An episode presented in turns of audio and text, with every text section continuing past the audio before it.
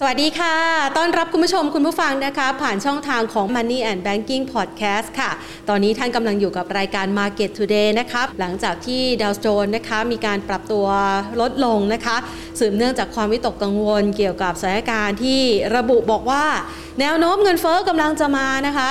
อัตราการเติบโตของเศรษฐกิจกำลังปรับตัวขึ้นได้อย่างร้อนแรงนะคะ และมีการฟื้นตัวได้ดี โดยก่อนหน้านี้นะคะ สักประมาณวันที่ 2 มิถุนายนนะคะ เฟดบางสาขานะคะออกมาระบุบอกว่า ตอนนี้เนี่ยเศรษฐกิจสหรัฐนั้นฟื้นตัวได้เป็นอย่างดีแล้วนะคะ และอาจจะถึงระยะเวลาที่ จะต้องมีการลดปริมาณการทำ QE และการซื้อพันธบัตรที่มีอสังหาริมทรัพย์รองรับหรือว่า MBS เนี่ยนะคะในไม่ช้า ดังนั้นบรรยากาศแบบนี้เนี่ยนะคะก็เลยส่งผลทำให้หุ้นในกลุ่มเทคโนโลยี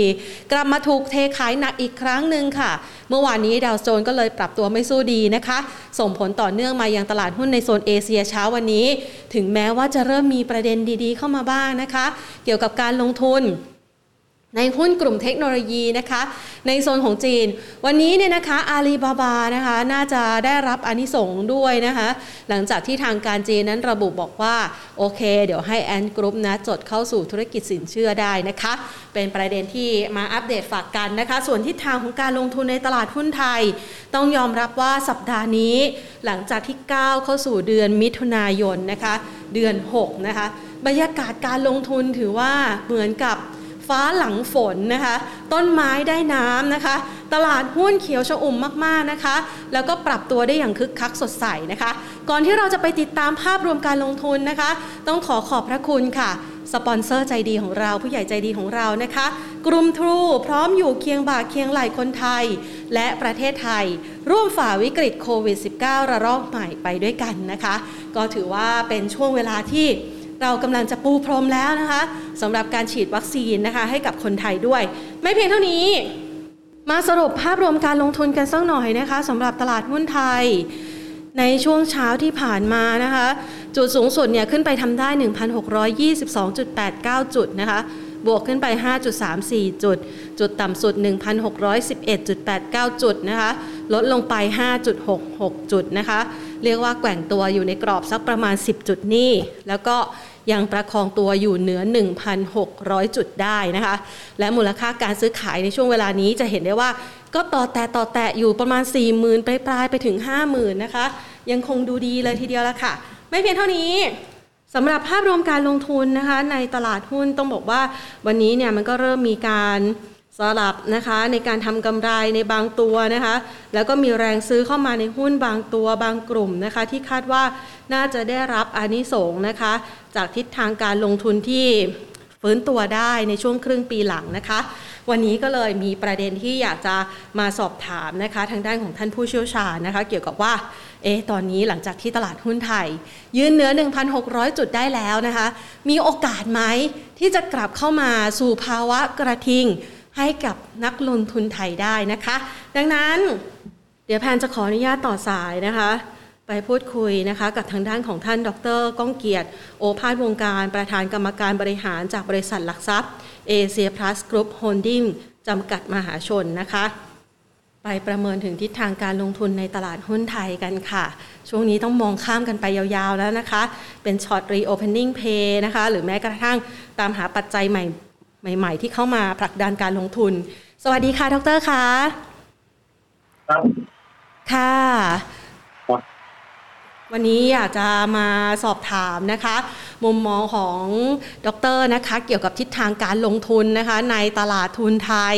หลังจากที่เราฝ่าวิกฤตโควิด -19 ตั้งแต่ปีที่ผ่านมานะคะ จนมาระลอกนี้เนี่ยที่มีผู้ติดเชื้อเยอะ ๆนะคะ แล้วตอนนี้ตลาดหุ้นไทยก็ฝ่าวิกฤตมันมาได้ ยืนอยู่เหนือ1,600 จุดได้แล้วนะคะ หลังจากนี้ในมุมมองของดรเองเราประเมินสถานการณ์การลงทุนยังไงบ้างคะ เออผมคิดว่าตลาดมันจะพักเยอะอยู่เนี่ยนะฮะคืออืมขึ้นลงแต่ว่าไปเรียกว่าไปไกลยังไม่ค่อยได้เท่าไหร่เพราะว่ามีหลายเหตุผลนะฮะประการที่หนึ่งก็คืออัตราเติบโตเศรษฐกิจของเราเนี่ยค่อนข้างจะต่ำนะฮะในปีนี้ค่ะหลายหลายหลายนักเนี่ยที่พยากรณ์เนี่ยอ่าลดตัวเลขของเราจากประมาณ 2.6เปอร์เซ็นหรือ 1.7เปอร์เซ็นในขณะที่อัตราเติบโตเศรษฐกิจของโลกเนี่ยปีนี้อยู่ที่ประมาณ 5.8เปอร์เซ็น นะฮะในอเมริกา 6.9เปอร์เซ็นญี่ปุ่น 2.6 แล้วก็ยุโรป 4.3เปอร์เซ็นคือทุกคนเนี่ยเหนือกว่าเราเยอะนะครับ อันนี้คือเหตุผลที่สำคัญข้อที่หนึ่ง เพราะว่าเศรษฐกิจของเราเนี่ยเรียกว่าเอ่อเป็นเศรษฐกิจแบบแบบเก่านะจะธุรกิจประเภทไอทีอะไรต่ออะไรเนี่ยแทบจะไม่มี เมื่อเทียบกับฐานของเอ่อธุรกิจที่เรามีอยู่ดั้งเดิมนะเราปรับตัว เป็นเหตุผลที่สำคัญที่ทำให้เศรษฐกิจเราโตช้านะครับค่ะสองคือว่าเอ่อ valuation หรือ price earning ratio ของตลาดเราเนี่ย ก็ถือว่าประมาณเอ่อไม่ได้ถูกแล้วนะฮะบางทีผมมองว่าอาจจะค่อนไปทางสูงก็ได้ซ้ำไปนะครับเอ่อเพราะว่าเท่าที่ดูเนี่ย ผลประกอบการของบริษัทถึงแม้จะเติบโตขึ้นมาดี เพราะว่ามันดีมาจากปีที่แล้ว ซึ่งปีที่แล้วเนี่ยตกต่ำไปเยอะมากนะครับ ค่ะ แต่แต่ PE ของหลายบริษัทมันก็ไม่ไม่ได้ถูก เมื่อเทียบกับ PE ของของหุ้นค่ะอ่าที่อยู่ในกลุ่มอุตสาหกรรมเดียวกันในประเทศอื่นๆนะครับ แต่ข้อดีก็มีนะยกตัวอย่างข้อดีก็ที่จะทำให้หุ้นขึ้นได้คือหนึ่งสภาพคล่องเลยลมอยู่นะอันนี้เป็นเรื่องปกติก็ไม่ต่างกับตลาดทุนนะซึ่ง เอ่อเรียกว่าอ่ามีสภาพคล่องล้นนะครับคำว่าสภาพคล่องล้นก็แน่นอนเราเห็นจากสิ่งที่รัฐบาลเองกระทรวงกระทรวงการหรือการทางในประเทศไทยเนี่ยก็ยังใช้นโยบายอ่าการคลังการเงินที่ผ่อนปลนอยู่นะครับค่ะอันนี้ก็จะเป็นเป็นสิ่งที่เราเห็นนะมีการแจกเงินมีโน่นนี้นี่แล้วก็คนอยู่บ้านหรือว่า from home เนี่ยหลายคนก็มาเปิดบัญชีซื้อขายหุ้นกันนะครับค่ะ เพราะฉะนั้นหุ้นเองก็ถูกผลักดันไปในทิศของนักลงทุนรายย่อยนะที่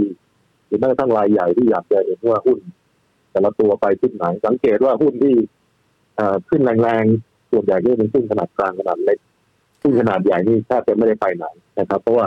สถาบันใหญ่ๆจากต่างประเทศนี่ไม่ได้เข้ามาซื้อหุ้นไทยเลยนะที่ผ่านมาขายออกเยอะนะฮะค่ะอันนี้ก็ก็ผมว่าก็เป็นสาเหตุใหญ่ แล้วก็ หลาย หลายครั้งเนี่ย ผมว่าผมมองนะว่าถ้ามีการฉีดวัคซีนเนี่ย เยอะขึ้น ในประในกลุ่มประชากรบ้านเราเนี่ยอ่าผมว่าก็น่าจะเข้า concept เรื่องเปิดเมืองได้ง่ายขึ้นค่ะอย่างในอเมริกาที่เขาฉีดวัคซีนกันเกิน 50%ของประชากรแล้วเพราะฉะนั้นเนี่ย หุ้นทุกสายการบิน โรงแรมนะฮะเรือสำราญอ่าคาสิโนหรืออะไรก็แล้วแต่ก็ขึ้นกันหมดนะครับ ของเราเนี่ย ฉีดวัคซีนสองสองเปอร์เซ็นต์ของประชากรนี่ถูกไหมครับ ค่ะมันก็ยังใช้ธีมหรือ concept เปิดเมืองแทบไม่ได้แถมยังอืมเราเห็นว่าคนไทยหนีไปเมืองนอกไปฉีดวัคซีนก็ได้ซ้ำไปอืมคือแทนที่จะดึงนักท่องเที่ยวเข้ามาเยอะๆเนี่ยกลายว่าค่ะคนไทยเองก็หนีไป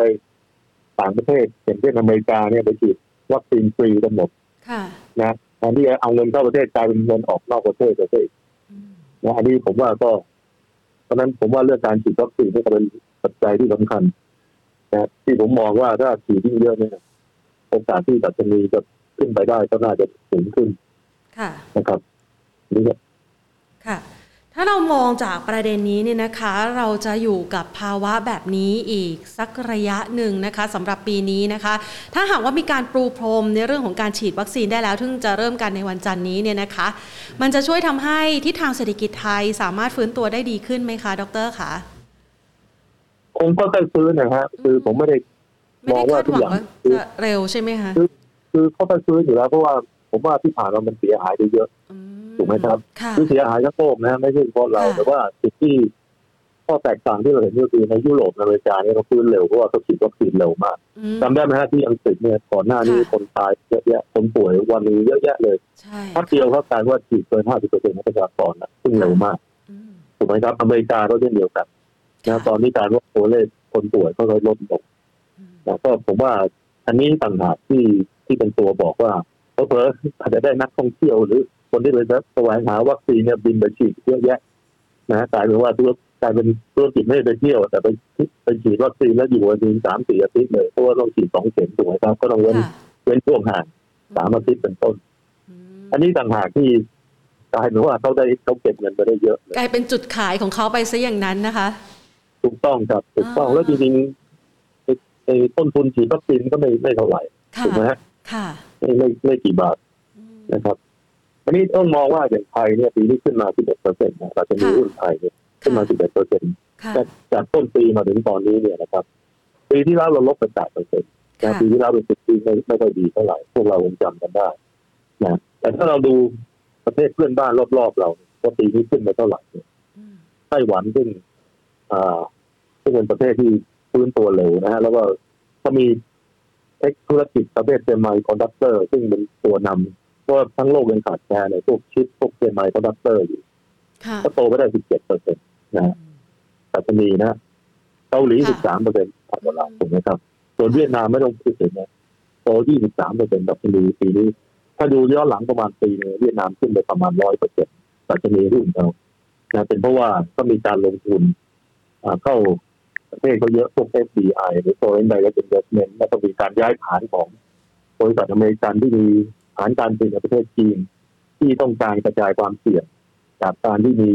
เทรดวอลนะฮะมีสงครามการค้ากับจีนเนี่ยก็ย้ายเข้ามานะผมยกตัวอย่างซัมซุงเองก็มีโรงงานใหญ่อยู่ในโลกก็อยู่ในเวียดนามแล้วค่ะนะฮะแล้วพัตเตอร์ก็ไปติดไอ้หูฟังอืมนะเอ่อในเวียดนามค่ะแล้วก็หลายๆยักษ์ใหญ่นะของเราไม่มีบริษัทยักษ์ใหญ่ที่มีเข้ามาสร้างโรงงานเท่าไหร่นะเพราะฉะนั้นพอได้ FDI อ่า ผลประกอบการดีเงินไหลเข้าประเทศนะหุ้นก็ขึ้นเป็นปกติค่ะนะปีนี้เราขึ้น11เปอร์เซ็นต์ไม่ได้ถือว่าเยอะนะฮะเพราะว่าอย่างดูดาวโจนส์ปีนี้ก็ขึ้น13เปอร์เซ็นต์ค่ะไอ้สันปี500ก็ปีว่า11.5เปอร์เซ็นต์หุ้นยุโรปขึ้น15เปอร์เซ็นต์ก็มากกว่าเราค่ะมีมีจีนที่จีนฮ่องกงที่ขึ้นน้อยฮ่องกงขึ้น6เปอร์เซ็นต์เป็นเพราะว่ารัฐบาลจีนเนี่ย เริ่มเอ่อเรียกว่า regulate หรือ จำกัดขอบเขตของการทำธุรกิจของบริษัทยักษ์ใหญ่ ซึ่งเขามองว่าอาจจะผูกขาดมากเกินไป อย่างเช่นอาลีบาบาก็โดนจัดการถูกไหมครับค่ะอ่าหรือว่าอย่างเทนเซนอะไรใครที่ใหญ่เกินไปเนี่ยรัฐบาลจะเริ่มเข้ามาดูแล้วว่า เอะเอ่อธุรกิจของเขาเนี่ย เริ่มครอบงำแล้วก็เริ่มจะผูกขาดมากไปไหมนะก็จะตั้งกฎเกณฑ์ขึ้นมาทำให้ทำธุรกิจยากขึ้นระดมทุนได้ยากขึ้นเนี่ยอาลีบาบาเนี่ยก็ต้องหยุด การระดมทุนของ Ant Financial จนกระทั่งเมื่อเมื่อวันสองวันนี้รัฐบาลจีนบอกโอเคคุณระดมทุนได้แล้วแต่ก็คงไม่ได้เงินเท่าที่เขาต้องการหค่ะรือระดมได้ในคราวที่แล้วนะซึ่งยกเลิกไปค่ะอันนี้ก็จะเป็นเป็นสาเหตุหลักๆนะสำหรับไทยเนี่ยขึ้น11เปอร์เซ็นก็ไม่ได้ ทีนี้ถือว่าหุ้นขึ้นทั้งโลก เอาเอางี้ดีกว่านะถ้าจะไม่มีประเทศไหนหุ้นตกนะครับ EPS growth ของเราก็ดีนะปีนี้ สามสิบสี่เปอร์เซ็นต์อันนี้ก็เป็นข้อดีอีกข้อหนึงค่ะแต่ต้องบอกมาจากฐานที่ต่ำในอืมในปีที่แล้วค่ะอันนี้ก็มองว่าดัชนีปีนี้อาจจะโตได้ถึงยี่สิบเปอร์เซ็นต์ถ้ามองในแง่บวกนะครับของไทยอืมก็ตีว่าขึ้นมาก็ครึ่งทางนะค่ะประมาณเนี้ยอย่างมากนะถึงผมมองอย่างนั้นค่ะเพราะว่าถ้าเราดูหุ้นใหญ่ๆที่มีน้ำหนักเนี่ย มันจะเป็นหุ้นเกี่ยวกับเอ่อน้ำมันพลังพลังงานซึ่งต้องบอกว่า หุ้นหลายบริษัทเนี่ย valuation ก็สูงนะค่ะ PE ก็สูงถูกไหมครับอืมตัวในหุ้นที่ถูกถูกๆมันก็แทบไม่มีน้ำหนักในดัชนีเท่าไหร่ค่ะก็ก็จะเป็นลักษณะนั้นอันนี้คือคือปัญหาที่ที่เราเจอนะแล้วก็มีหุ้นไอทีซึ่งสามารถเอ่อคอมมานไอตัว PE สูงสูงๆเหมือนเมืองนอกได้ใช่ไหมอย่าง Facebook ก็ตีว่าได้ PE ตั้งสามสิบเท่าหรือพวก แบรนด์หรูหราในยุโรปเนี่ยอย่างหลุยส์วิตตองอย่างแอร์เมสได้ PE ห้าหกสิบเท่าค่ะเราไม่มีของอย่างนั้นอืมค่ะ มันก็ครับค่ะ เลยทำให้เราไม่ได้เติบโตหรือว่าปรับตัวได้อย่างร้อนแรงเหมือนกับตลาดหุ้นคนอื่น ๆ นะคะ ดรอ่าค่ะอันนี้ค่ะครับยี่สิบเปอร์เซ็นเนี่ยนะคะ ที่มีโอกาสจะเติบโตไปได้เนี่ยสำหรับตลาดหุ้นไทยนี่วัดคร่าวๆหนึ่งพันเจ็ดร้อยถึงไหมคะเออเกือบเกือบๆฮะ อ๋อตีว่าพันหกร้อยหกเจ็ดสิบอะไรเงี้ยประมาณนะแต่อันนี่ค่ะก็คือการคำนวณ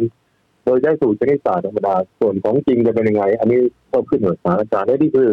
ต้องเรียนว่าเป็นการคำนวณตามทฤษฎีนะครับอืมค่ะ คือก่อนหน้านี้เนี่ยนะคะ ถ้าหากว่าเราพูดถึงทิศทางการลงทุนในตลาดหุ้นไทยก่อนเกิดโควิดนะคะ นักลงทุนไทยนี่ก็พยายามแล้วนะที่จะแบบ ประเมินหาสถานการณ์ โอกาสความร้อนแรงของตลาดหุ้นไทยนะคะว่า มันจะเข้าสู่ภาวะกระทิงได้แล้วหรือยังนะคะ ยังมีความคาดหวังต้นปีที่แล้ว มาปีนี้เนี่ยนะคะ หลังจากที่เราเจอจุดต่ำสุดไปแล้วเนี่ยนะคะ โอกาสที่เราจะกลับมาร้อนแรงอีกครั้งหนึ่งเนี่ยมันต้องรอคอยอีกนานไหมคะดร เพราะว่าฟังดูแล้วมันมีแต่ประเด็นที่คือเราไม่มีอะไรใหม่ ๆ เลย การจูงใจเข้ามาในเรื่องของการลงทุนโดยตรงจากต่างประเทศก็ดูค่อนข้างล่าช้า วัคซีนก็ยังล่าช้าอยู่เนี่ยนะคะ มันพอจะมีอะไรมาจุดประเด็นให้ตลาดหุ้นไทยวิ่งได้ไกลๆอีกสักครั้งไหมคะเออผมยังมองไม่เห็นนะอันนี้เรียนตามตรงค่ะ เราไม่มี ไม่มีเอ็กเทอร์ตัวใหม่ ที่จะดันให้ตัวเราขึ้นไปได้ค่ะคือปัญหา แต่บางประเทศก็มีเอ็กเทอร์เช่นเวียดนามก็มี SBI มีการลงทุนตรงจากต่างประเทศดันขึ้นไปถูกไหมครับ มีธุรกิจยักษ์ใหญ่มาเปิดโรงงานนะฮะเราก็ทำให้การจ้างงานสูงขึ้น ค่าแรงดีขึ้น เงินทุนหมุนเวียนมากขึ้น ค่าเงินแข็งขึ้นพอค่าเงินแข็งขึ้นคนก็อยากเอาเงินเข้ามา เมื่อไหร่ค่าเงินอ่อนคนก็หนีนะเอ็กเทอร์บางประเทศก็อย่างเช่นในอเมริกาเราเห็นว่าพวกเทคโนโลยีเนี่ย สุดยอดเลยฮะผมดูงบเนี่ย ที่ประกาศมาไตรมาสหนึ่งนะมันเหนือกว่าที่นักวิเคราะห์ทุกค่ายพยากรณ์ส่วนใหญ่อย่าง Facebook Google นี่ว่ารายได้จากโฆษณานี่มหาศาลเลยมากกว่าที่นักวิเคราะห์หลายสิบคนรวมกันเนี่ยมาพยากรณ์เอาคนที่สูงสุดเนี่ยพยากรณ์ก็ยังไม่ได้เท่ากับตัวเลขที่ประกาศมาที่ดูก็แล้วกันนะฮะเพราะมันโตเร็วจริงๆถ้ามันสามารถดิสรับ คือล้มกระดานธุรกิจเดิมแล้วก็เป็นเอสเตอร์ตัวใหม่นะฮะเพราะนั้นเนี่ยธุรกิจประเภทนี้จะไม่มีเรียกว่า seasonal pattern คือบางธุรกิจเนี่ยมันจะรายได้ขึ้นลงตามฤดูกาลแบบนี้เช่นซีเมนต์อาจจะขายได้น้อยในช่วงหน้าฝนอะไรเงี้ย แต่โฆษณาของผ่านในพวกโซเชียลมีเดียยักษ์ใหญ่เนี่ยมันขึ้นตลอดทำได้ทุกนาที ขึ้นทุกไตรมาสไม่ว่าจะเป็นหน้าร้อนหน้าหนาวฝนไม่เกี่ยว ถูกไหมครับหรือขายของออนไลน์นี่ก็ขึ้นตลอด อย่างเช่นในร้านร้านค้าปลีกในอเมริกา ผมดูงบมาก็โอ้โหสูงหมดอย่าง ผมยกตัวอย่างอย่าง Costco พวกเราเคยรู้จักใกล้ๆแมคโครบ้านเราหรือ Target นะฮะก็เหมือนมันมึงก็บอกมาณทีไรมันดีกว่าค่าทุกปีนะเพราะพวกนี้เนี่ย สามารถกระจายไปทำธุรกิจออนไลน์ได้ด้วยนะนอกเหนือจากธุรกิจที่เปิดสาขาให้ ลูกค้าไปช้อปปิ้งแล้วเนี่ยก็สามารถทำออนไลน์ซึ่งมันโตขึ้นเยอะแม้กระทั่งวอลมาร์ทซึ่งเป็นยักษ์ใหญ่ก็ยังมีการทำออนไลน์ก็ไปได้ดีแต่เนื่องจากมันยักษ์ใหญ่มันก็ราคาก็ไม่ได้ไปไหนเท่าไหร่แล้วยังนอกจากนี้ก็มี sector เยอะแยะอย่างเช่นหุ้นยาที่ผมชอบนะหุ้นหุ้นโมเดอร์นาถ้าพวกเราเคยดูปีที่แล้วเนี่ยหกเจ็ดสิบเหรียญเมื่อคืนปิดที่เกือบสองร้อยเหรียญค่ะ ไปหลายเด้งแล้ว ผ่านไปไม่ถึงหนึ่งปีที่ปีก็แบบ ปีว่าห้าเดือนขึ้นไปแล้วเท่ากว่าอ่าโมเดลตาพวกเราก็รู้จักมันคืออะไรถูกไหมฮะก็ติดปัติดโควิดอย่างเงี้ยก็ก็มีเอสเพิ่มอะไรเยอะแยะไปหมดพวกธุรกิจใหม่ๆซึ่งเราเนี่ยไม่มีเพราะนั้นผมก็เลยเมื่อกี้คุณถามผมว่า เห็นอะไรก็เอาจะทำให้พูดเรา มันมันมองอะไรไม่เห็นครับ อืมค่ะ ไม่เห็น มันเสียดายนะเสียดายค่ะ แล้วเราคาดหวังแบบนี้ได้ไหมคะว่า ในกรณีที่เศรษฐกิจกำลังจะเริ่มฟื้นเนี่ยนะคะ อาจจะต้องใช้ระยะเวลาในการรอคอยสักหน่อย ภาคท่องเที่ยวของไทยเองที่อาจจะกลับมาฟื้นตัวหลังโควิดเนี่ยอาจจะเป็นประเด็นที่กลับมาพลิกฟื้นทำให้ตลาดหุ้นไทยไปได้อีกรอบหนึ่งนะคะ มันก็ช่วยได้บ้างนะแต่แต่ผมผมต้องเรียนว่าค่ะการดูแลพวก นักท่องเที่ยวหรือแม้กระทั่งผู้ที่อยู่ลองเทอมลองเซในประเทศไทยยังไม่ไม่ทั่วถึงผมผมยกตัวอย่างอย่างมีฝรั่งชาวต่างประเทศเนี่ยอยู่เมืองไทยมานานเนี่ยรอบนี้เนี่ย ผมหลายคนบอกจะไปขอฉีดยาวัคซีนเนี่ยมันไม่รู้จะไปฉีดที่ไหนถูกไหมครับกลายว่าพวกนี้ต้องบินกลับบ้าน ต่างประเทศที่ไปฉีดแล้วก็บินกลับมาควอรันทีนใหม่อันนี้เราเสียเป็นรายได้ไปเยอะมากครับหรือหรือประเด็นหนึ่งพวก สูงอายุเนี่ยบางทีจะซื้อประกันชีวิต ไม่มีบริษัทประกันชีวิตในบ้านเราขายให้กับคนที่อายุเจ็ดสิบกว่าขึ้นไปซึ่งก็เป็นเรื่องแปลกนะฮะทั้งนั้นที่เขามีแต่การกระเพราไปเยอะแยะนะแล้วก็ผมว่าขั้นตอนอที่จะอนุมัติพวก long stay เพื่อให้คนอยู่ยาวเนี่ย ผมว่าซับซ้อนมากเรื่องประเด็นปัญหา paperwork งานงานกระดาษงานอะไรต่ออะไรของการอนุมัติวีซ่าให้อยู่นานเนี่ย มันยุ่งที่สุด ที่ผมเคยเห็นแม้กระทั่งเพื่อนผมเนี่ยบางทีชาวต่างประเทศเขาจะบินไปฉีดวัคซีนค่ะกลับไปที่อิสราเอลอ่ามีคนงานในพม่าอย่างเงี้ยไม่รู้จะทำยังไงค่ะนะเพราะว่าพม่าเองก็วุ่นวายเพราะฉะนั้นจะเอาวีซ่าต่อเข้ามาก็มีปัญหาอีกนะก็ถามใครก็ไม่มีใครตอบอะไรได้ค่ะผมว่าคนเราต้องดูแลคนที่อยู่เมืองไทยด้วยอย่าให้เขาหนีไปไหนอืมนัก มาชาวต่างประเทศอยู่เมืองไทยเป็นหลายล้านคนทำงานอยู่เมืองไทยตั้งเยอะแยะค่ะพวกนี้เนี่ยไม่ได้รับความสะดวกแล้วก็อ่าปัญหาคือว่าต่อวีซ่าก็วุ่นวายค่ะวัคซีนก็ไม่ไม่ได้อยู่ในลิสต์ที่จะได้รับการบริการเพราะเขาต้องดิ้นรนขวนขวายกลับประเทศเขากลับไปเสร็จกลับมาใหม่อ้าวไม่ได้อืมจะเอาคนคนใช้ที่บ้านไปด้วยก็ไม่ได้เพราะว่าใช่ไหมฮะมันค่ะอย่างตัวอย่างที่ผมยกให้อะอืมนะครับห ลายคนเป็นอย่างนั้น มันแล้วปัญหาที่มันเกิดมานานมากสมัยก่อนว่ามีเพื่อนอเมริกันเนี่ยอยู่เมืองไทยทำงานบริษัทยักษ์ใหญ่อยู่ที่เมืองไทยเป็นซีอเนี่ยก็มีคนใช้อินโดนีเซียก็เหมือนกันทุกไม่กี่เดือนก็ต้องบินออกไปกลับมาใหม่บินออกไปกลับมาใหม่ก็บอกทำไมเป็นอย่างนี้ก็มาดูประเทศนี้ค่ะ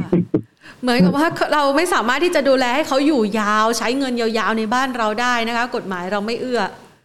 ไม่เอื้อครับ แล้วอืมจริงๆหลายรัฐบาลก็บอกจะแก้ไขผมก็ไม่เห็นมีการแก้ไขอันนี้คือเรื่องจริงครับอืม เรื่องจริงที่เกิดขึ้น แล้วเพราะฉะนั้นผมว่าบอกว่า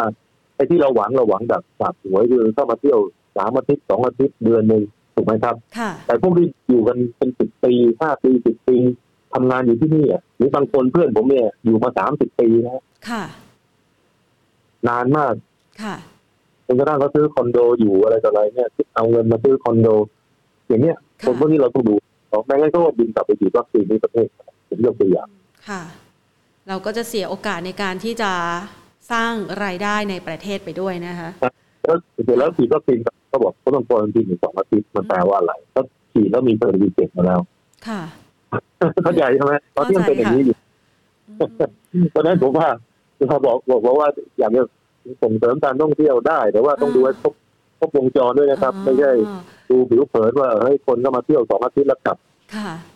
ค่ะคือบางครั้งก็หวังแค่ระยะสั้น ๆ ให้มันขึ้นมาก่อน แต่ว่าไม่ได้มองถึง long term หรือว่าอนาคตในระยะยาวนะคะ ก็เลยสูญเสียโอกาสตรงนั้นไปอยู่กันหลายปีเนี่ยพวกนี้ใช้เงินเยอะนะครับ ค่ะอืมซื้อรถยนต์ซื้อใช่ไหมซื้อค่ะคอนโดค่ะ ใช้จ่ายทุกอย่างในบ้านเรา อ่าจ้างจ้างแรงงานอีกอะไรเงี้ยค่ะนี่ก็ อันนี้ก็เป็นตัวอย่างเพราะฉะนั้นโอเคก็ทำผมว่ายังไงก็ต้อง ตามชาวบ้านก็ไปทันนะเพราะว่าตอนนี้เราทำก็ไม่ค่อยทันเท่าไหร่นี่คือปัญหาอืมแสดงว่าช่วงนี้เนี่ยถ้าหากว่าเราลงทุนในตลาดหุ้นไทย มองแล้วเนี่ยไม่มีปัจจัยใหม่นะคะ แล้วก็ยังกำลังต่อสู้กับเอ่อเหตุการณ์เฉพาะหน้าอยู่เรื่องของโควิด -19 เนี่ยนะคะคำแนะนำในเรื่องของการลงทุนนี่เราก็ต้องเป็นลักษณะเทรดดิ้งไหมคะเพราะว่าโอกาสการที่จะแบบถือยาวๆ มันอาจจะไม่ได้เติบโตมากสักเท่าไหร่สำหรับตลาดหุ้นไทย หรือว่าการลงทุนในค่ะถ้าส่วนหนึงคนส่วนหลัก ทุกคน ผมว่าส่วนใหญ่ก็เป็นเทรดเดอร์ทั้งนั้นค่ะอืมถามว่าคนที่ลงยาวก็โอเค เป็นผู้ก่อตั้งบริษัทเจ้าของกิจการถูกไหมครับอ๋อค่ะแค่จะถือยาวหน่อย ค่ะแต่ถ้าผลประกอบการมันไม่ดีกองทุนก็ขายทิ้งเหมือนกันอืมถูกไหมครับค่ะอันนี้ก็เป็นเรื่องปกติค่ะนะแล้วก็บัญชีใหม่ที่เปิดขึ้นเนี่ยผมเรียนได้ว่าเกือบทั้งหมดเนี่ยเป็น trader ค่ะ มาเก็งกำไรรายวันวันเนี้ย ช่วงเนี้ยใช่อ่าไหมรายวันรายสัปดาห์อะไรก็ว่าไปหรือไม่ต้องค่ะที่ประเทศพวกคริปโตเคอเรนซีมีตั้งเยอะแยะเปิดบัญชีใหม่เต็มเลยอืมถามว่าพวกนี้เป็น long term investor ใช่หรือเปล่าค่ะไม่มีทางค่ะถูกไหมครับอืมอันนี้ก็ trade trader ทั้งนั้นน่ะค่ะกินส่วนต่างของราคาเท่านั้นเองไม่มีใครถือนานหรอกเพราะเพราะเพราะเออเออพวกคริปโตเคอเรนซีมันเหวี่ยงแรงมากถูกไหมครับอืมถือนานไม่ได้อยู่แล้วอืม ค่ะ ยกเว้นมีต้นทุนต่ำๆจริง ๆ นะคะ ส่วนใหญ่ก็มีทั้งเทรดได้กับเทรดไม่ได้อะไรอย่างนี้นะคะ ผมว่าคนต้นทุนต่ำก็ไม่ก็ไปหมดแล้วครับอืถูกไหมฮะค่ะจุดหนึ่งต่ำขึ้นไปสิบเท่าเนี่ยถามว่าคุณไม่ขายอะขึ้นไปร้อยเท่าคุณไม่กลัวจะไปไม่ถึง ก็รีบต้องขายขึ้นไปเท่าก็ไปแล้วค่ะอ๋อค่ะอ่าถ้าอย่างนี้มองกลับเข้ามาในลักษณะของการเป็น trader เนี่ยนะคะ ลงทุนยังไงล่ะคะ ในช่วงนี้ที่จะทำให้ได้กำไรกำไร เราจะต้องมองเป้าหมายหรือว่าไฮไลท์ ในกลุ่มอุตสาหกรรมที่มันน่าสนใจในการลงทุนให้กับ trader นักลงทุนไทยหน่อยสักสักหน่อยนะคะเออก็โอเคก็ผมว่าธุรกิจที่เกี่ยวกับการ air logistics อ่าค่ะนี่ก็เป็นเป็นที่ผมเชื่อว่ามันไปได้ไกลเพราะว่าเหมือนกับซื้อขายออนไลน์มันก็ต้องมีคนส่งของใช่ไหมมีที่เก็บของค่ะมีวัสดุถูกไหมครับอืม คนก็จะมองพวกโลจิสติกส์อันที่สองก็พวกสีพอทั้งหลายที่เกี่ยวข้องนะครับ อันที่สามก็เป็นบริษัทที่ออกแบบระบบไอทีนะให้กับธุรกิจทั่วไปนะอันนี้ก็จะเป็น sector ที่ยังน่าสนใจ ก็ดูความถูกความแพงเอาเองนะครับค่ะอ่าแล้วก็พลังงานอาจจะไต่ขึ้นไปตามราคาน้ำมันที่ขึ้นบ้างนะแต่อันนี้ก็จะช้านิดหนึ่งนะครับเอ่อ ที่เหลือผมว่าก็ยังค้าปลีกก็ยังเป็นดาวเด่นอยู่นะทั้งโลกจะเป็นอย่างนั้นว่าขอให้เศรษฐกิจดีหรือไม่ดีเนี่ยทุกคนก็ต้องจับจ่ายใช้สอยค่ะนะครับแต่แล้ว concept ถัดไปก็ concept เรื่องเปิดเมืองอืมถูกไหมครับค่ะก็แน่นอนคนคิดอะไรไม่ออกก็ซื้อโรงแรมซื้อสำนักงานนะไอ้ไอ้บริษัทที่มีสำนักงานให้เช่าซื้อบริษัทที่มีพื้นที่ค้าปลีกให้เช่านะครับอ่าแล้วก็อาจจะไปซื้อ สายการบินแต่ปัญหาคือสายการบินบ้านเราเนี่ยมันมันมีปัญหาทั้งนั้นถูกไหมครับค่ะก็ก็เลยทำให้แหยงไปถ้าอเมริกาเนี่ยยังซื้อพวกอย่าง Southwest Airlines ซื้อ Delta Airlinesหรือซื้ออย่างโบอิงบริษัทโบอิงซึ่งผลิตเครื่องบินแล้วมีออเดอร์เข้ามาเยอะอย่างเงี้ยยังยังพอมีอะไรให้ซื้อได้ค่ะแต่ของเราเนี่ยปรากฏว่าการบินไทยก็ อย่างที่ทราบทราบกันอยู่มีปัญหาถูกไหมครับ ค่ะก็น้อยคนที่กล้าไปซื้อ แค่ลำพังการฟื้นตัวเราก็ยังคาดเดาได้ลำบากแล้วอ่าค่ะแล้วก็อาจจะไปซื้อโรงพยาบาลบ้างเผื่อเผื่อได้ประโยชน์จากการฉีดวัคซีนการรักษาพยาบาลการที่เปิดเมืองมีนักท่องเที่ยวคนไข้จากต่างประเทศเข้ามามากขึ้นค่ะแต่แต่ดูมาก็ไม่มีอะไรถูกสักอย่างอืมเพราะฉะนั้นก็หลับหูหลับตาซื้อเลยก็แล้วกันเป็นเศษก็ อย่าคิดอะไรมาก ค่ะ คือลงทุนในหุ้นไทยเนี่ย มันก็ต้องจับจังหวะเป็นกรอบนะคะ เพราะว่าโอกาสในการที่จะคาดหวังให้มันวิ่งไปแรงๆ ถ้าพูดถึงโอกาสความคาดหวังเกี่ยวกับการวิ่งไปแรงๆเนี่ยเม็ดเงินใหม่จากต่างชาติพอจะมีบ้างไหมคะไม่มีครับ ไม่มี อืมไม่มีฮะแต่เขาลดไม่เห็นเลยน้ำหนัก นั่นหมายความว่าเขาลดเขาเขาลดมาแล้วแล้วต่อไปก็ยังไม่เพิ่ม ไม่เพิ่มนะลดไปค่ะเรื่อยอ่าๆลดไปเรื่อยค่ะๆคือ ถ้าต่างชาติกลับมาก็จะซื้ออะไรจะซื้อหุ้นธนาคาร ซึ่งธนาคารแล้วก็มี NPL ค่ะแล้ว NPL เห็นตัวเลขยังไม่เยอะเพราะว่าแบงก์ชาติให้เลื่อนการการรับรู้ NPL ถูกไหมครับค่ะเพราะฉะนั้นมันมีมีเรียกว่ามีมีปัญหาแฝงอยู่ค่ะในระยะยาวอะหุ้นพลังงานเขาก็ซื้อที่อื่นได้ใช่ไหมแล้วหุ้นน้ำมันหุ้นปิโตรเคมีก็ซื้อประเทศอื่นก็ได้ถูกไหมฮะไม่จำเป็นต้องมาซื้อที่นี่ ประเทศอื่นอาจจะ สภาพคล่องดีกว่าเช่นไปซื้อหุ้นเอ็กซอนซื้อหุ้นเอ่อเชลหรืออะไรเป็นต้นที่เมืองนอกถูกไหมครับค่ะอันที่สามก็พวกสื่อสารมือถือ ซึ่งมันก็ไม่โตแล้วอะธุรกิจนี้มันโตเต็มที่ไปแล้วถูกไหมครับค่ะเอ่อผลประกอบการก็ไม่ได้โตแล้ว มันก็เป็นธุรกิจอิ่มตัวกลายเป็นธุรกิจ utility ทั่วไปอืมนะเหมือนขายน้ำขายไฟปกติไม่มีอะไรค่ะตื่นเต้น ไม่เหมือนสมัยก่อนเมื่อสิบปีที่แล้วยังโตอยู่เยอะสิบยี่สิบปีที่แล้วโตมากอืม นะมันปัญหาคืออันนี้คือสาม sector ที่ใหญ่ที่สุดของเรา ค่ะ มันมันไม่ค่อยมีอะไรที่จูงใจและที่เหลือรองมาก็อาจจะมีอ่าค่าปลีกบ้างซึ่งทีวีก็สูงกันหมดสามสี่สิบสามสิบกว่าเท่านะฮะค่ะแล้วก็มีธุรกิจโรงโรงโรงพยาบาลก็แพงอ่าธุรกิจอสังหาจะถูกหน่อยนะทีอาจจะไม่ถึงสิบแล้วก็บางอย่างก็อาจจะสิบกว่าๆอะไรเงี้ยอัค่ะนนี้ก็อาจจะเป็นได้ แต่ทุกคนก็ยังแยงอยู่อืม นะเพราะว่ามีสต็อกของคอนโดมิเนียมเหลืออยู่เยอะนะฮะอันนี้ก็แต่ว่าก็ต้องดูจากรายบริษัทบางบริษัทก็แข็งแรงบางบริษัทก็ยังไม่ไม่แข็งแรงเท่าไหร่ค่ะแล้วก็ธุรกิจหลักทรัพย์รู้สึกจะดูดีที่สุดในทั้งหมดนะฮะอืมเป็น sector ขนาดกลางเล็กนะปรากฏว่าคนเล่นหุ้นเยอะค่ะเออค่าคอมมิชชั่นก็เยอะนะค่ะแล้วก็คนก็เยอะซื้อกองทุนเยอะก็ได้ค่าคอมมิชชั่นอันนี้ก็ เป็นประโยชน์อย่างตัวเลขที่ประกาศมาของ sector นี้ก็จะพบว่ามันโตขึ้นเยอะค่ะนะครับแล้วก็ที่เหลือก็จะเป็นธุรกิจพวกขายมือถืออะไรต่ออะไรเงี้ยนะแล้วก็ธุรกิจเก็บหนี้อันนี้ก็พวก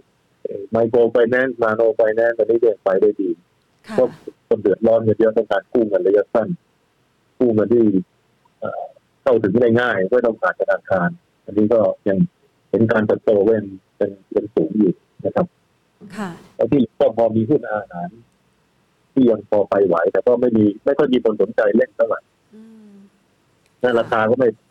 มันก็แค่อยู่นี่ตั้งนานเคลื่อนไหวในกรอบแคบๆลุ้นแทบจะอ่าไม่ค่อยได้นะคะ ค่ะทั้งทั้งดูเป็น sector ที่ใช้ได้อะไรเงี้ยแต่ก็ไม่มีใครเล่นค่ะคือคนคนถ้าลงทุนส่วนใหญ่เขาชอบไปเล่นหุ้นเล็กๆเอางี้ดีกว่า ราคามันนะวิ่งเร็วดี เออเช่นหุ้น IPO เนี่ยซื้อค่ะวันแรกก็ดีแต่ก็ขึ้นแรงก็เจ็บตัวทุกคนถูกไหมค่ะครับ เพราะว่าการตั้งราคา IPO ของ underwriter เนี่ยเขามีดิสเคาจากราคาที่เหมาะสมอืมก็คือดูจากธุรกิจที่เหมือนกันในตลาดหลักทรัพย์แล้วก็ค่ะให้ลดมาอาจจะสิบเปอร์เซ็นต์สิบห้าเปอร์เซ็นต์อะไรก็ว่าไป แต่ถ้าเปิดมาขึ้นไปเยอะแยะห้าสิบเปอร์เซ็นต์เนี้ยหรือร้อยเปอร์เซ็นต์เนี้ยมันก็ไม่เมกเซนเท่าไหร่ค่ะนะฮะมันก็แพงเกินไปอืม หรือบางบริษัทตั้งราคา IPO เนี่ยสูงกว่า บริษัทที่อยู่ในเออในกลุ่มเดียวกันอีกค่ะนะฮะคนไปเล่นอายุงให้มันยิ่งแพงก็เลย อันนี้ก็แปลกเหมือนกันอ่าอันนี้ผมก็ไม่เข้าใจเหมือนกันค่ะ คือช่วงนี้ก็เรียกตัวว่าไหนได้กำไรก็เอาตัวนั้นแหละนักลงทุน ต้องมีเจ้ามือดูแลใช่เอ่อดรคะนี่มีคุณผู้ชมสอบถามเข้ามาประกอบกับเมื่อสักครู่นี้เนี่ยนะคะ ดรก็พูดถึงพอดี กลุ่มโบรกเกอร์เนี่ยมาช่วงนี้เนี่ยนะคะ ตั้งแต่ปีที่แล้วจนกระทั่งถึงปีนี้ จะนับว่าเป็นจุดสตาร์ทของปีทองในกลุ่มของโบรกเกอร์หรือว่าในส่วนของบริษัทหลักทรัพย์เลยหรือเปล่าคะเพราะว่ามูลค่าการซื้อขายก็หนาตา คนซื้อขายกันอย่างคึกคักเลยอะค่ะ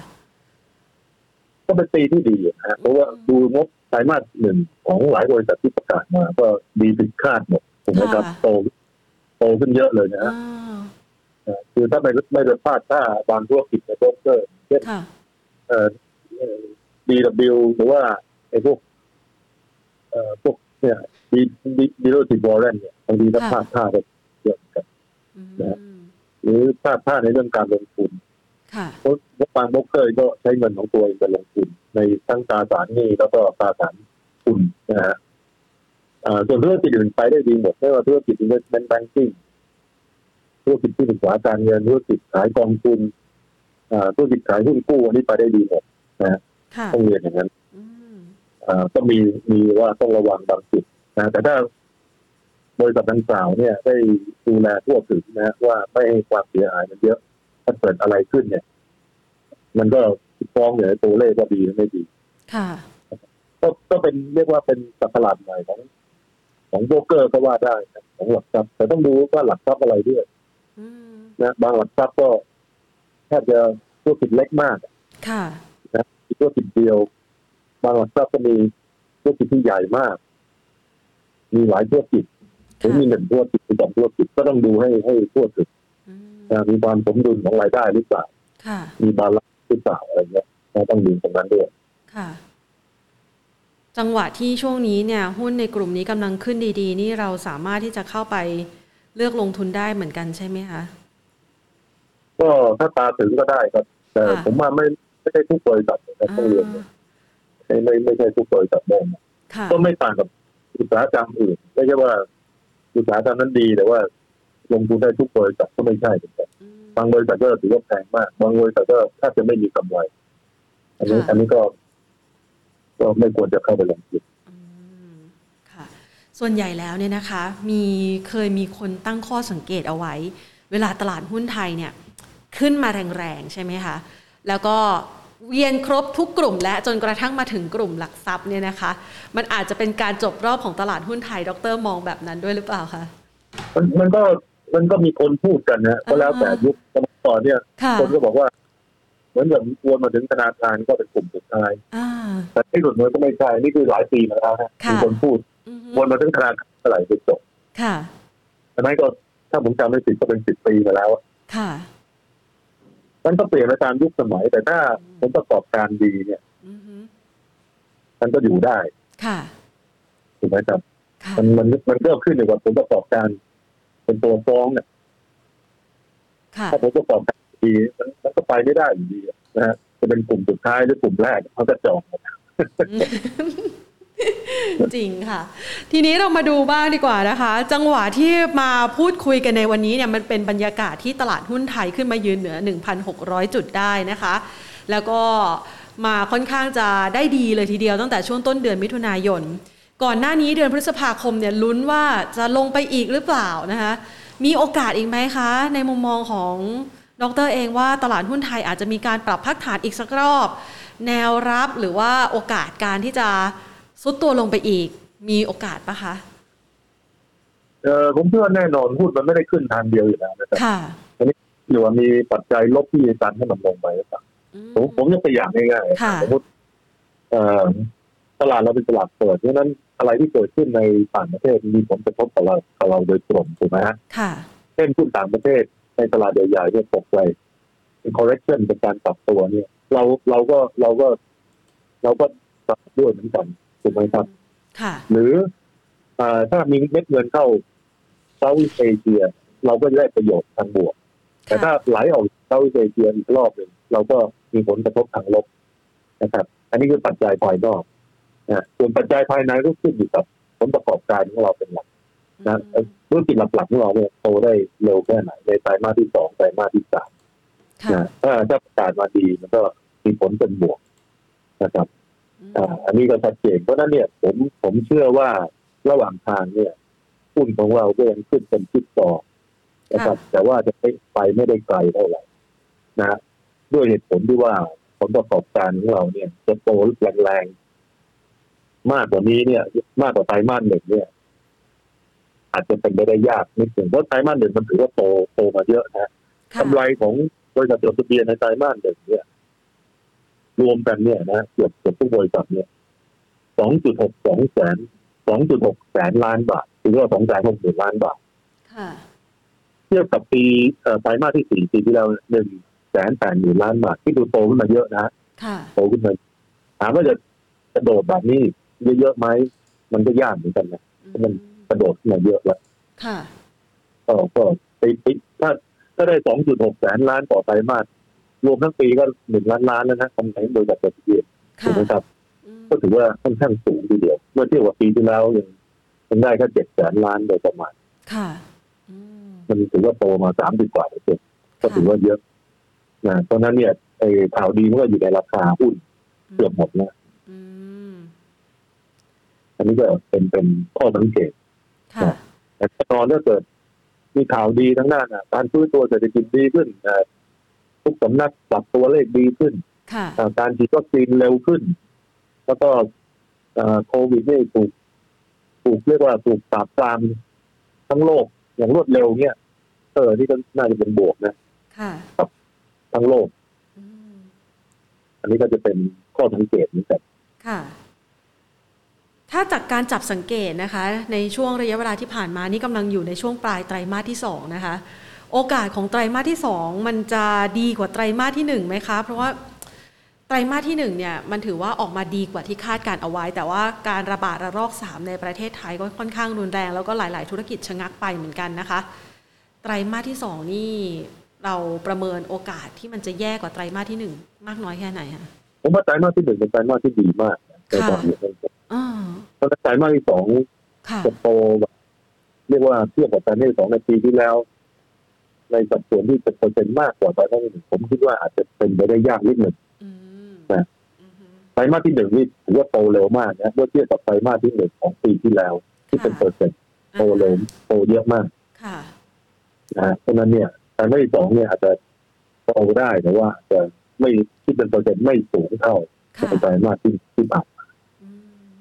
อืมอืมแล้วแล้วแล้วเราต้องช่วยมันคิดว่ามันมี ทีมใหม่ๆหรือเปล่าที่จะดันให้อืมหุ้นเราขึ้นได้นะนอกจากทีมเปิดเมืองทีมค่ะพอเอ่อจะวัคเห็นซีนบ้างไหมคะมันมันไม่เห็นน่ะถูกไหมอ๋อค่ะทีมที่ว่ามีต่างประเทศมาเปิดโรงงานเยอะแยะค่ะย้ายฐานคนมาจากจีนอะไรเงี้ยอืมผมไม่เห็นเลยนี่ค่ะถูกไหมฮะหรือว่าบอกคอนโดขายดีเป็นเทน้ำเทท่าค่ะโอ้โหคนจีนคนอะไรมาแย่งกันใหญ่โอเค ตอนนี้อาจจะมีคนจีนมาช้อปปิ้งบ้างมาดูดูนะค่ะถามโน่นถามนะ แต่ถามว่าซื้อซื้อกันจริง ๆ ก็ยังไม่เยอะเท่าไหร่ค่ะนะฮะอันนี้อันนี้คือสิ่งที่ที่เราเห็นนะอืมนะมันค่ะแต่ว่าโอเคก็ขอให้ครึ่งปีหลังดีขึ้นก็แล้วกันค่ะหวังว่า ต้องใช้นะเราระก็ยะคงเวลาในการเยียวยาสักหน่อยนะคะใช้ใช้เวลาครับค่ะใช้เวลาอืมดังนั้นในช่วงเวลานี้เนี่ยนะคะ ภาพที่เราอาจจะไม่ได้เห็นความหวังที่ เราอยู่ท่ามกลางความหวังแหละ แต่ว่าอาจจะยังไม่เห็นปัจจัยบวกที่ชัดเจนนะคะ ดรแนะนำให้นักลงทุนเนี่ยจัดพอร์ตการลงทุนในตลาดหุ้นไทยยังไงดีคะ ควรจะมีสัดส่วนมากหรือน้อยค่ะ คือคือผมเวลาผมจัดพอร์ตเนี่ย ผมจะจัดหุ้นทั้งโลกค่ะนะฮะคือถ้าไม่รวมพวกตราสารหนี้หรือ หรืออะไรก็แล้วแต่ที่มันเป็นตราสารที่ที่ให้ดอกเบี้ยเนี่ยพูดถึงตราสารทุนอย่างเดียวเนี่ยค่ะ ผมให้น้ำหนักทุนไทยเนี่ยไม่ถึง 50เปอร์เซ็นต์อืมนะถือว่า 30เปอร์เซ็นต์มากค่ะผู้ในบริการเนี่ยยังให้เยอะที่สุดแล้วลองมา ก็น่าจะเป็นหุ้นฮ่องกงจีนรวมกันนะถือว่าเป็นที่เดียวกัน แล้วก็อาจจะตามด้วยยุโรปนะครับค่ะแล้วก็ญี่ปุ่นเล็กหน่อยนะเพราะฉะนั้นเนี่ย ถามว่าไทยที่ให้ตั้งเยอะเนี่ยสักสามสิบเปอร์เซ็นต์เนี่ยถือว่าเยอะมากนะเมื่อเมื่อเทียบกับมูลค่าตลาดไทยเมื่อเทียบกับทั้งโลกเนี่ยของเรา เทียบกับทั้งโลกเนี่ยอย่างมากก็ศูนย์จุดห้าเปอร์เซ็นต์ของมูลค่าตลาดทั้งโลกรวมกันค่ะนะเป็นเพราะเราอยู่ใกล้เหตุการณ์เราเหมือนให้น้ำหนักได้เยอะนะฮะอ่าหุ้นไทยเนี่ยต้องแบ่งเป็นสองกลุ่ม กลุ่มแรกคือกลุ่มที่ถือแบบสบายใจอืมเราไม่ต้องไปซื้อซื้อขายขายถูกไหมครับค่ะก็ต้องก็ต้องดูว่า ผลประกอบการเนี่ย มันเรียกว่า sustainable หรือเปล่าหรือเรียกว่ามันยืนยงคงกระพันหรือเปล่าค่ะ จะมีธุรกิจประเภทเนี้ยหรือจะเป็นธุรกิจที่โตได้ไปเรื่อยๆนะครับ อย่างที่ผมบอกในตอนต้นก็พวกโลจิสติกส์พวกอะไรเนี่ยก็ถือว่าใช้ได้มันมันจะโตไปเรื่อยค่ะๆก็คนจะมีเรื่องของออนไลน์มากขึ้นเรื่อยๆถูกไหมครับค่ะแล้วก็ธุรกิจพวกเอ่อปล่อยสินเชื่ออืมไมโครไฟแนนซ์อะไรเงี้ยแล้วก็โตของมันไปเรื่อยๆนะค่ะครับ อ่าเนี่ยผมมันมันก็มีหลายหลายหลายหลายกลุ่มหลายก้อนนะแต่ว่าถ้าลงทุนต้องไปดูเอาเองว่าอันไหนอะไรถูกอะไรแพงค่ะส่วนที่เหลือเอาไว้เสกที่สนุกสนุกอืมนะก็แบ่งเป็นสองก้อนค่ะก้อนเสกที่ก็หลายคนไม่มีอะไรทำหรือพวกกองโฮมก็เสกขึ้นไป ค่ะนะครับ ก็สนุกสนุกไปค่ะ พอจะหาสร้างรายได้ได้ในช่วงที่วิกฤตโควิดนะคะ แล้วก็ตลาดหุ้นไทยก็ค่อนข้างคึกคักพอสมควรค่ะรายได้หรืออาจจะรายจ่ายก็ได้เหมือนกับที่เขาพูดว่ายังไงนะ ก็หวังว่าตลาดหุ้นไทยจะสร้างรายได้ แต่สุดท้ายนี่จ่ายออกไปซะ ขาดทุนกันอย่างนี้นะคะนะฮะค่ะอย่าอย่ามองสองอย่ามองด้านเดียวต้องมองสองด้านค่ะ คือเวลาเข้ามาในตลาดหุ้นเนี่ยเราก็คาดหวังแหละว่าจะได้กำไรกำไรกลับไปนะคะ แต่บางครั้งบางทีก็พลาดพลั้งไม่ทันเจ้ามุงเจ้ามือเขานะคะ คือผมสังเกตด้วยนะตัวค่ะพวกมือพวกมือใหม่เนี่ยอืมเวลากำไรหุ้นเนี่ยสมมติค่ะซื้อหุ้นตัวหนึ่งที่สิบค่ะบาทพอมันไปสิบเอ็ดบาทสิบสองบาทก็ขายทิ้งหมดนะไปแล้ว แต่ถ้าหุ้นตัวเดียวกันสิบบาทก็ลงเหลือแปดบาทเจ็ดบาทก็ยังค่ะก่อนอยู่นะถั่วสิหรือคะห้าถั่วบาทตามหลักคิดถั่วต่ออย่างนี้ คือคับร้อนไม่เป็นอ๋ออันใช่นี้ค่ะคือถูกไหมฮะเออแล้วบางคนยังแถมบอกว่าเนี่ยไม่ขายก็คือไม่ขาดทุนโอ้โหผมฟังแล้วเป็นลมค่ะ ไม่ขายหรือไม่ขาดทุนอ่าฮะคิดได้ยังไง เราอยู่กับความหวังว่ามันจะขึ้นอีกสักวันหนึ่งก็พูดบางตัวก็กลายเป็นศูนย์ไปอืมนะถูกครับค่ะอย่างที่เราเคยเคยประสบนะฮะเคยเห็นค่ะเพราะฉะนั้นเนี่ย เอ่อ mentality ของการลงทุนนี่สำคัญอืมนะต้องรู้จักคับลอรู้จักค่ะเมื่อไหร่อืมนะตรงเนี้ยจะยากที่สุด ค่ะแต่คัดลอสบางที บางคนว่าทำใจยากนะบางคนตั้งกฎว่าถ้าติดลบ20เปอร์เซ็น cut loss แต่ถึงเวลา20ไม่กล้า cut 30ไม่กล้า cut 40เปอร์เซ็นต์ไม่กล้า cut มันก็เสียหายไปเรื่อยอืมๆนะบางคนยังไปซื้อซื้อเพิ่มอีกเพื่อถัวแต่ถ้าหุ้นไม่มี fundamental ที่ดี ไม่มีพื้นฐานที่ดีมันก็จะลงไปอีกค่ะอันนี้ก็อืมนะแต่พอกำไรปุ๊บเนี่ย ส่วนใหญ่เนี่ย คนที่เป็นเบอร์เซียนจริงๆเนี่ยเขาไม่รีบขายค่ะ ถ้าเป็นหุ้นที่ดีนะเขาจะซื้อเพิ่มอืมแต่ถ้าเป็นมือใหม่ก็จะขายเลยค่ะสิบบาทกลายเป็นสิบบาทนี่ไปแล้ว ค่ะแล้วมาซื้อกลับไปทีสิบสองบาท ก็กลายเป็นว่า แล้วมันก็ลงมาใหม่ แล้วก็ตกใจใช่ขายใหม่อ่าถูกต้องเออนะคะคือเนี่ยคือไมเซ็นนักลงทุนรายย่อยจะแปลกไปหน่อยค่ะ สอนสอนกันไม่ได้ฮะค่ะสอนกันไม่อ่า ต้องไปลองตั้งสติดูนะคะ แล้วก็ต้องรู้เท่าทันอารมณ์ด้วยนะคะ เวลาลงทุนใช่ค่ะถูกต้องค่ะเอ่อขอคำแนะนำทิ้งท้ายหน่อยค่ะ ดรคะ เมื่อสักครู่นี้เนี่ยนะคะ ดรให้น้ำหนักความสนใจการลงทุนในหุ้นต่างประเทศ เชื่อว่านักลงทุนหลายท่านเนี่ยบางคนสนใจแต่ลงทุนในหุ้นไทยเป็น trader นะคะ trade ได้บ้าง trade ไม่ได้บ้างรายวันเนี่ยนะคะ ถ้าเกิดเขาสนใจอยากจะลงทุนหุ้นต่างประเทศ ซึ่งมีโอกาสมากกว่าไทยเนี่ย จะมีคำแนะนำยังไงคะ ให้เขาได้มีการปรับ mindset ใหม่ แล้วก็อัดไปมองหาตลาดอื่น ๆ เพิ่มเติมอะค่ะผมว่าตลาดที่ใหญ่ที่สุดในโลกคือตลาดอเมริกาค่ะถูกไหมครับหุ้นอเมริกาเนี่ยมูลค่าประมาณครึ่งหนึ่งของทั้งโลกรวมกันซึ่งใหญ่มากเป็นตลาดที่ใหญ่มากแล้วก็มีค่ะชื่อของสินค้าที่เรารู้จักกันดีเยอะแยะค่ะถูกไหมครับเช่นหุ้น tech เราก็มีพวกแอปเปิลเนี่ยอืมถามว่าใครไม่รู้จักบ้าง ค่ะรู้จักกันทั้งโลกอะนะฮะอืมอย่างเงี้ยนักลงทุนลูกค้าผมหลายคนนะที่เป็นลูกค้าเราแล้วก็สามารถ trade บนแอปของเราเนี่ยออนไลน์แบบ real time เลยนะค่ะบางบางทีปีหนึ่งปีสองก็ขึ้นมา trade หุ้นแอปเปิลเงี้ยสมมติอืมค่ะก็ก็สามารถเคาะได้เองนะไม่ไม่ต้องคุยกับ marketing เลยค่ะนิดเดียวอ่านะถามว่า PE ปีนี้ 24 เท่าเนี่ยหุ้น Apple เนี่ยถามว่าแพงไหมเมื่อเทียบกับหุ้นไทย อ่าต้องไปคิดต่อถูกไหมฮะอืมค่ะอันนี้ผมผมก็ก็มันก็มีเรื่องเปรียบเทียบแล้วหรืออย่างอ่าหุ้นอะไรอะหุ้น Facebook ที่ผมพูดเมื่อกี้เนี่ยถูกไหมฮะค่ะถ้าดูปีปีก็ประมาณ25เท่าอืมแล้ว e a r n i n g โตโตเร็วมาก ค่ะนะฮะอ่าอย่างเงี้ยพวกเราก็รู้จักถูกไหมฮะอืมหรืออย่าง Google เนี่ย Google ดูตัวหนึ่งก็ได้ ค่ะนะอีกเท่าไหร่อีกก็เอ่อ ยี่สิบหกเท่านะมันก็ใกล้ๆกันยี่สิบกว่าเท่าแล้วถ้าดูอย่างหุ้นโอเ n นจากปีนี้เห็น a า a l y s t พยากรณ์ว่า PE ประมาณสิบนะฮะค่ะก็บริษัทยักษ์ใหญ่ที่เรารู้จักกันทั้งนั้นนะอืมหรืออย่างหุ้นค้าปลีกของเขาหลายตัวอย่างคาเก่งอย่างไรก็ประมาณยี่สิบเท่า ก็ค่ะถูกประทับถูกตัวค้าปลีกไทยด้วยซ้ำไปอ๋อใช่ค่ะก็เป็นการเป็นยกตัวอย่างและ ที่สำคัญคือทำให้นักลงทุนไทยเนี่ยศึกษาข้อมูลและอ่านข่าวสารต่างประเทศ มีความรู้กว้างขวางขึ้นอืมนะแล้วก็สามารถเอ่อได้ได้ประโยชน์จากการลงทุนในสิ่งเหล่านี้ซึ่งธนาคารก็ถูกธนาธนาคารของเรา หลายธนาคารอย่าง JP Morgan เนี่ยซึ่งเป็นธนาคารที่ที่มีคุณภาพสูงสุดในโลกเนี่ยบริษัทหนึ่งค่ะปีก็ประมาณสองเท่าอืมนะก็ ถามว่าแพงกว่าก็ไม่ได้แพงเท่าไหร่ค่ะเออแล้วที่เหลือมันก็มีเยอะแยะมีผู้ให้เลือกเป็นพันนะค่ะเป็นพัน เพราะฉะนั้นลูกค้าของเราที่เป็นคนไทยเนี่ยบางคนชอบเกิดขึ้นพวกนี้บางคนชอบซื้อแล้วเก็บ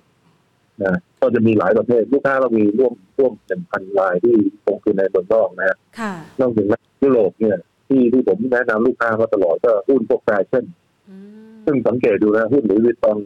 หุ้นค่ะแอนเน็ตหุ้นเคอรี่นี้ขึ้นตลอดเอาทานไฮเมื่อคืนนี้นะค่ะเมื่อวานนี้เอาขายตั้งแต่ลิสต์ลิสต์มาเลยที่ขึ้นห้าดีกว่าราเท่าคากระเป๋าเขาอีกนะคะดีกว่าฮะผมไม่บอกหลายคนสาวๆอะบอกว่าเนี่ยพวกคุณไปซื้อกระเป๋าเนี่ยราคาอาจจะขึ้นช้ากว่าซื้อหุ้นนะค่ะ ผมซื้อ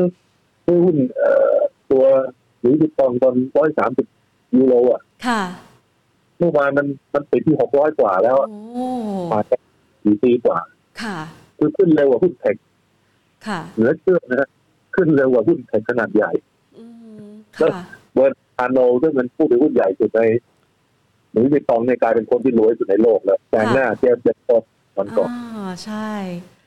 ค่ะคนที่รวยสุดในโลกยังไม่ไม่ใช่พวกเทคไม่ใช่เทคกูรูแล้วนะฮะค่ะกลายเป็นกลายเป็นเบอร์นาร์ดอาร์โนเจ้าของหลุยส์วิตตอง อืม ค่ะ แทนที่จะเอาเงินไปซื้อรสนิยม ก็เปลี่ยนเอาเงินไปซื้อกิจการแทนนะคะหน้าถูกค่ะ ก็เนี่ยบางทีผมบอกคุณเอา dividend ไปซื้อกระเป๋าก็ได้อืมได้กระเป๋าเป็นของแถม เป็นตัวปันผลไป ค่ะ แต่หุ้นหนึ่งหุ้นหนึ่งของ LV มันก็ประมาณสามสี่หมื่นบาทนะครับ ค่ะสองหุ้นก็ได้กระเป๋า เลยนะเอาละแหมมันก็ต้องมีโอกาสในเรื่องของการขยับขยายพอร์ตการลงทุนกันบ้างนนะคะ พูดแบบนี้เดี๋ยวโอกาสหน้าขอเรียนเชิญนะคะ ดรมาให้ความรู้กับเราเกี่ยวกับการลงทุนในหุ้นต่างประเทศเพิ่มเติมนะคะ ครับครับค่ะ วันนี้ต้องขอขอบพระคุณมาก ๆ เลยค่ะสำหรับมุมมองต่อตลาดหุ้นไทยค่ะ โอเคครับขอบคุณค่ะครับสวัสดีค่ะถือว่าเป็นการมองนะคะ จากทางด้านของ ดร.ก้องเกียรติโอภาสวงการนะคะ ท่านณปัจจุบันนี้เนี่ยนะคะก็ถือว่าเป็นผู้เชี่ยวชาญการลงทุนหลากหลายด้านเลยนะคะประธานกรรมการบริหารบริษัทเอเชียพลัสกรุ๊ปโฮลดิ้งจำกัดมหาชนนะคะ และท่านยังเป็นอีกคนหนึ่งนะคะที่ นอกจากซื้อหุ้นในกิจการพวกแบรนด์เนมแล้วนะคะ ยังเป็นนักสะสมศิลปะนะคะ ตัวยงเลยทีเดียวนะคะ ก็อะเป็นภาพหนึ่งนะคะที่มาประเมินฝากกันนะคะสำหรับการลงทุนในตลาดหุ้นไทย ในมุมมองของผู้เชี่ยวชาญนะคะ ก็มองว่าโอกาสการลงทุนยังมีอยู่ในลักษณะของการเทรดดิ้งนะคะ คือเคลื่อนไหวอยู่ในกรอบนี่แหละนะคะ โอกาสที่จะเป็นกระทิงหรือว่าจะปั้นกระทิงตัวน้อยๆนี้นะคะ ให้กลายเป็นกระทิงตัวใหญ่ คงต้องรอผ่านโควิด คงต้องรอให้มีสิ่งใหม่ ๆ เกิดขึ้นในตลาดหุ้นไทยนะคะ นอกเหนือจากนี้ หลายๆคนบอกว่า อ้าว แล้วหุ้นกลุ่มไหนล่ะนะคะ ที่จะเป็นตัวนำสำหรับตลาดหุ้นไทยเมื่อสักครู่นี้นะคะ ท่านดรก้องเกียรติได้ให้คำแนะนำเอาไว้นะคะ ท่านสามารถกลับไปฟังได้นะคะ ในรายละเอียดเนื้อหาของคลิปนี้นะคะ แน่นอนเป็นประโยชน์ต่อการลงทุนอย่างแน่นอนและค่ะ ไว้โอกาสหน้านะคะสำหรับท่านที่คอมเมนต์เข้ามาบอกว่าชอบหุ้นต่างประเทศครับนะคะ ท่านก็เป็นผู้เชี่ยวชาญคนหนึ่งเดี๋ยวจะเชิญมาใหม่นะคะ เพื่อที่จะพูดคุยเรื่องราวการลงทุนในหุ้นต่างประเทศ กระจายพอร์ตให้สร้างผลตอบแทนอย่างแข็งแกร่งกันละค่ะ วันนี้หมดเวลาลงแล้วนะคะ ลาไปก่อนสวัสดีค่ะ